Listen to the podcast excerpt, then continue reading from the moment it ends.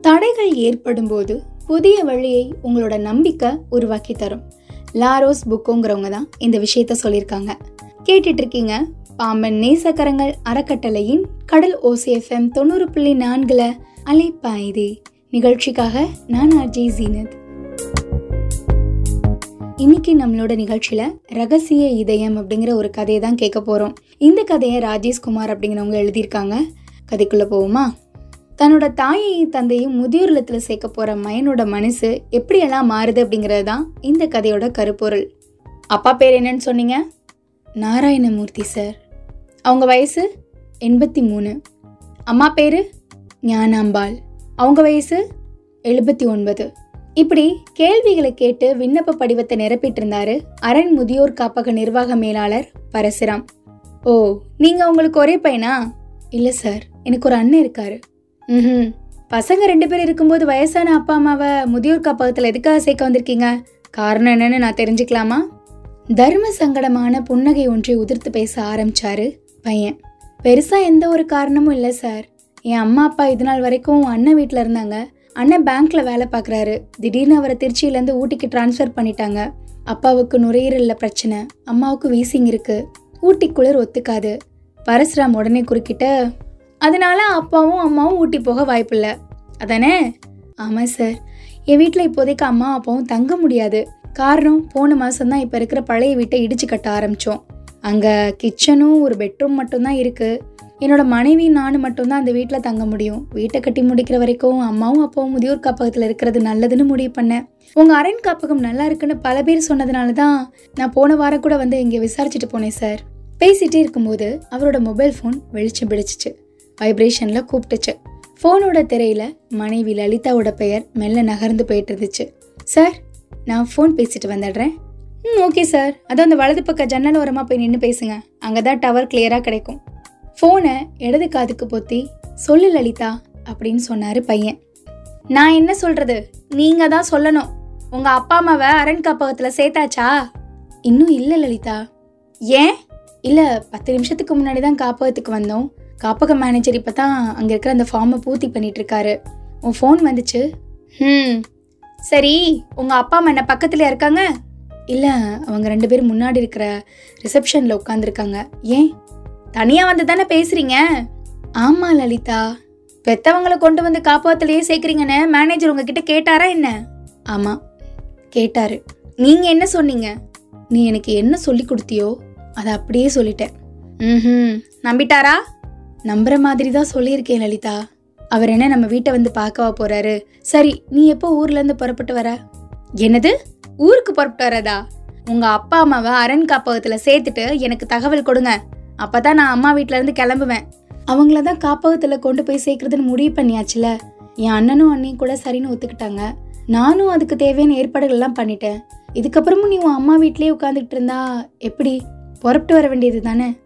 Mobile ஃபோனோட மறுமுனையில் என்ன? அப்படின்னு உச்சி கொட்டினாங்க லலிதா. சரி ரெண்டு நாள் கழிச்சு வரேன். அதுக்குள்ள நீங்கள் அந்த மேலாளர்கிட்ட விவரமாக பேசி அங்கே செய்ய வேண்டிய நடைமுறைகளை எல்லாம் சரியாக செஞ்சு முடிங்க. பின்னாடி நமக்கு எந்த பிரச்சனையும் வரக்கூடாது. அதெல்லாம் வராமல் நான் பார்த்துக்கிறேன் உனக்கு சாயந்தரமாக ஃபோன் பண்ணுறேன் சரியா? அப்படின்னு ஃபோனை துண்டிச்சிட்டு மொபைல் ஃபோனை பாக்கெட்டுக்குள்ளே போட்டு அப்படின்னு ஒரு பெருமூச்சோட காப்பக மேலாளர்கிட்ட வந்தார். பால் பாயிண்ட் பைனாவால காதை குடஞ்சிட்டு இருந்தவர் செயற்கையான வருத்தத்தோட அம்மா அப்பா ரெண்டு பேரும் டயபெட்டிக் போல இருக்கே. சார் ஒன்றும் கவலைப்படாதீங்க. நம்ம காப்பகத்துக்கு வாரத்துக்கு ரெண்டு தடவை டயபெட்டிக் ஸ்பெஷலிஸ்ட் டாக்டர்ஸ் வருவாங்க. சுகர் அளவை பரிசோதித்து தேவையான மருந்துகளை கொடுத்துட்டு சரி பண்ணிடுவாங்க.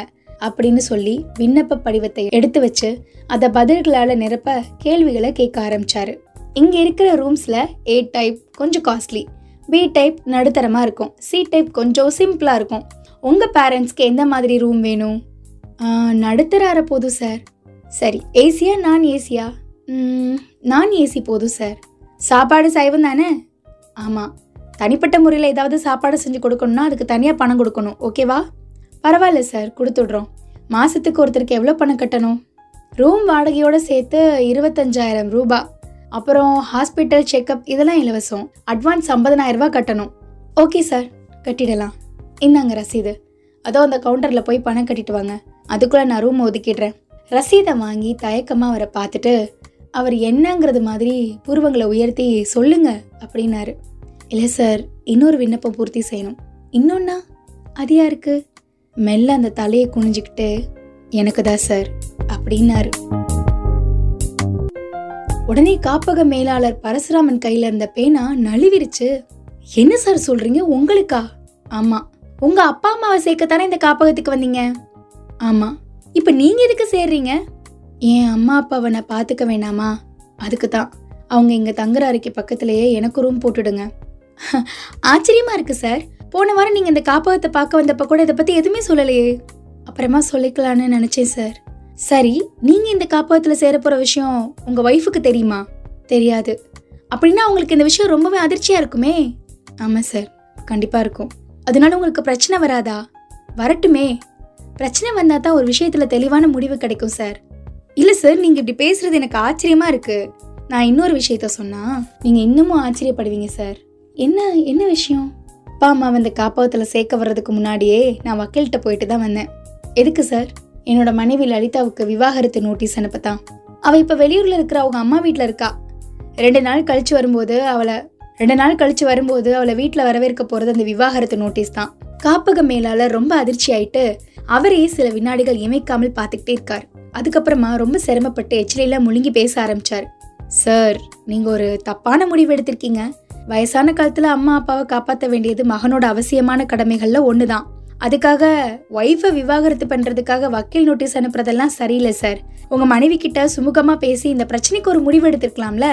உடனே அவர் ஒரு புன் சிரிப்போட அவரே பார்த்தாரு. என்ன சிரிக்கிறீங்க? சிரிக்காம என்ன சார் பண்ணுறது முத முதலா எனக்கு விவாகரத்து நோட்டீஸ் அனுப்புனதே என் ஒய்ஃப் தான் சார் என்னது? உங்கள் ஒய்ஃபா ஆமாம் என்ன காரணம்? என்ன காரணமாக இருக்கும்? எதுக்காக லலிதா வக்கீல் நோட்டீஸ் தன்னோட கணவனுக்கு அனுப்புனாரு? எதுக்காக இவங்க இங்கேயே தங்குறேன்னு முடிவெடுத்திருக்காங்க? என்னவா இருக்கும்? நம்மளுக்கும் நிறைய ஷாக்கிங்காக இருக்குல்ல? என்ன காரணமாக இருக்கும்? எதுக்காக லலிதா வக்கீல் நோட்டீஸ் அனுப்புனாங்க? ரெண்டு மாசத்துக்கு முன்னாடி அண்ணன் என் வீட்டுக்கு வந்து அவரோட டிரான்ஸ்ஃபர்ல ஊட்டிக்கு போற விஷயத்த சொல்லிட்டு அப்பா அம்மா என் கூட ஊட்டிக்கு வந்தா அவங்களுடைய உடல்நிலை பாதிக்கும். அதனால அவங்க அடுத்த ரெண்டு மூணு வருஷத்துக்கு உன் வீட்டில் இருக்கட்டும்னு சொன்னார். என் அண்ணன் அப்படி சொல்லிட்டு போன அடுத்த நிமிஷத்துல இருந்து எனக்கும் என் ஒய்ஃபுக்கும் இடையில ஒரு பெரிய வாக்குவாதமே நடந்துச்சு. உங்க அப்பா அம்மா இந்த வீட்டுக்கு வரக்கூடாது. அவங்க ரெண்டு பேரும் ஏதாவது ஒரு காப்பகத்துல சேர்த்துடலான்னு அவ சொன்னதை நான் ஏத்துக்கல. நாலஞ்சு நாள் அவள் என்கிட்ட பேசவே இல்லை. அதுக்கப்புறம் ஒரு நாள் என் அம்மா வீட்டுக்கு போறேன்னு சுவத்தை பார்த்து சொல்லிட்டு கிளம்பிட்டா? அவளோட கோபம் எப்படி கொஞ்ச நாள்ல சரியாயிடும்னு நினைச்சு பொறுமையா காத்துட்டு இருந்தேன். ஆனா அவளோட கோபம் குறையிற மாதிரி தெரியல. அடுத்த வாரத்திலே அவ எனக்கு ஒரு வக்கீல் நோட்டீஸ் அனுப்பிட்டா. அந்த நோட்டீஸ்ல என் அப்பா அம்மாவை ஏதாவது முதியோர் காப்பகத்துல கொண்டு போய் சேர்க்கலைனா நாம ரெண்டு பேரும் சட்ட ரீதியா பிரிய வேண்டியிருக்கும்னு எனக்கு எச்சரிக்கை பண்ணியிருந்தா. நான் அதை பொருட்படுத்தாம இருந்தேன். ஆனா என் அப்பா அம்மாவுக்கு எப்படி இந்த விஷயம் தெரிஞ்சு எங்களை காப்பகத்துல சேர்த்திருப்பா. அப்படின்னு சொன்னாங்க. அவங்க அப்படி சொன்னதில் எனக்கு உடன்பாடே இல்லை. நான் அப்பா அம்மா கூட காப்பகத்தில் தங்கி அவங்களுக்கு துணையாக இருக்க முடிவு பண்ணி என் மனைவி கிட்ட அனுசரணையாக இருக்கிற மாதிரி டெய்லி மொபைல் ஃபோனில் பேசி நடிச்சிட்டு இருந்தேன். என்ன? தன்னோட வழிக்கு கொண்டு வரதுக்காக அவள் எனக்கு வக்கீல் நோட்டீஸ் அனுப்பலாம். நான் அவளுக்கு அனுப்பக்கூடாதா என்ன? வக்கீல் நோட்டீஸை பார்த்துட்டு உங்கள் மனைவி வழிக்கு வருவாங்கன்னு நினைக்கிறீங்களா சார்? அவள் கண்டிப்பாக வழிக்கு வரமாட்டா சார். பழையபடி அம்மா வீட்டுக்கு போயிடுவா. கல்யாணம் ஆன இந்த இருபத்தஞ்சு வருஷத்துல இருபது தடவையாவது என் கூட தேவையில்லாம சண்டை போட்டுட்டு அம்மா வீட்டுக்கு போயிருக்கா. என் அண்ணனும் அண்ணியும் போய் சமாதானம் பண்ணி தான் வீட்டுக்கே கூட்டிட்டு வருவாங்க. உங்களுக்கு குழந்தைங்க? எங்களுக்கு கல்யாணமாகி இருபத்தஞ்சு வருஷமாச்சு. ஆனா குழந்தைங்க இல்லை. இருந்திருந்தா ஒருவேளை அவளுக்கு அன்பு பாசங்கிற வார்த்தைக்கு அர்த்தம் தெரிஞ்சிருக்கலாம். எனக்கு இப்ப ஐம்பத்தி மூணு வயசு. அவளுக்கு ஐம்பது வயசு. வாழ்க்கையோட பாதி தூரத்தை எப்படியோ கடந்துட்டோம். அன்பு ஒன்று தான் இந்த உலகத்துல நிலையானது. நிம்மதியானது. அது என் மனைவிக்கு புரியல சார்.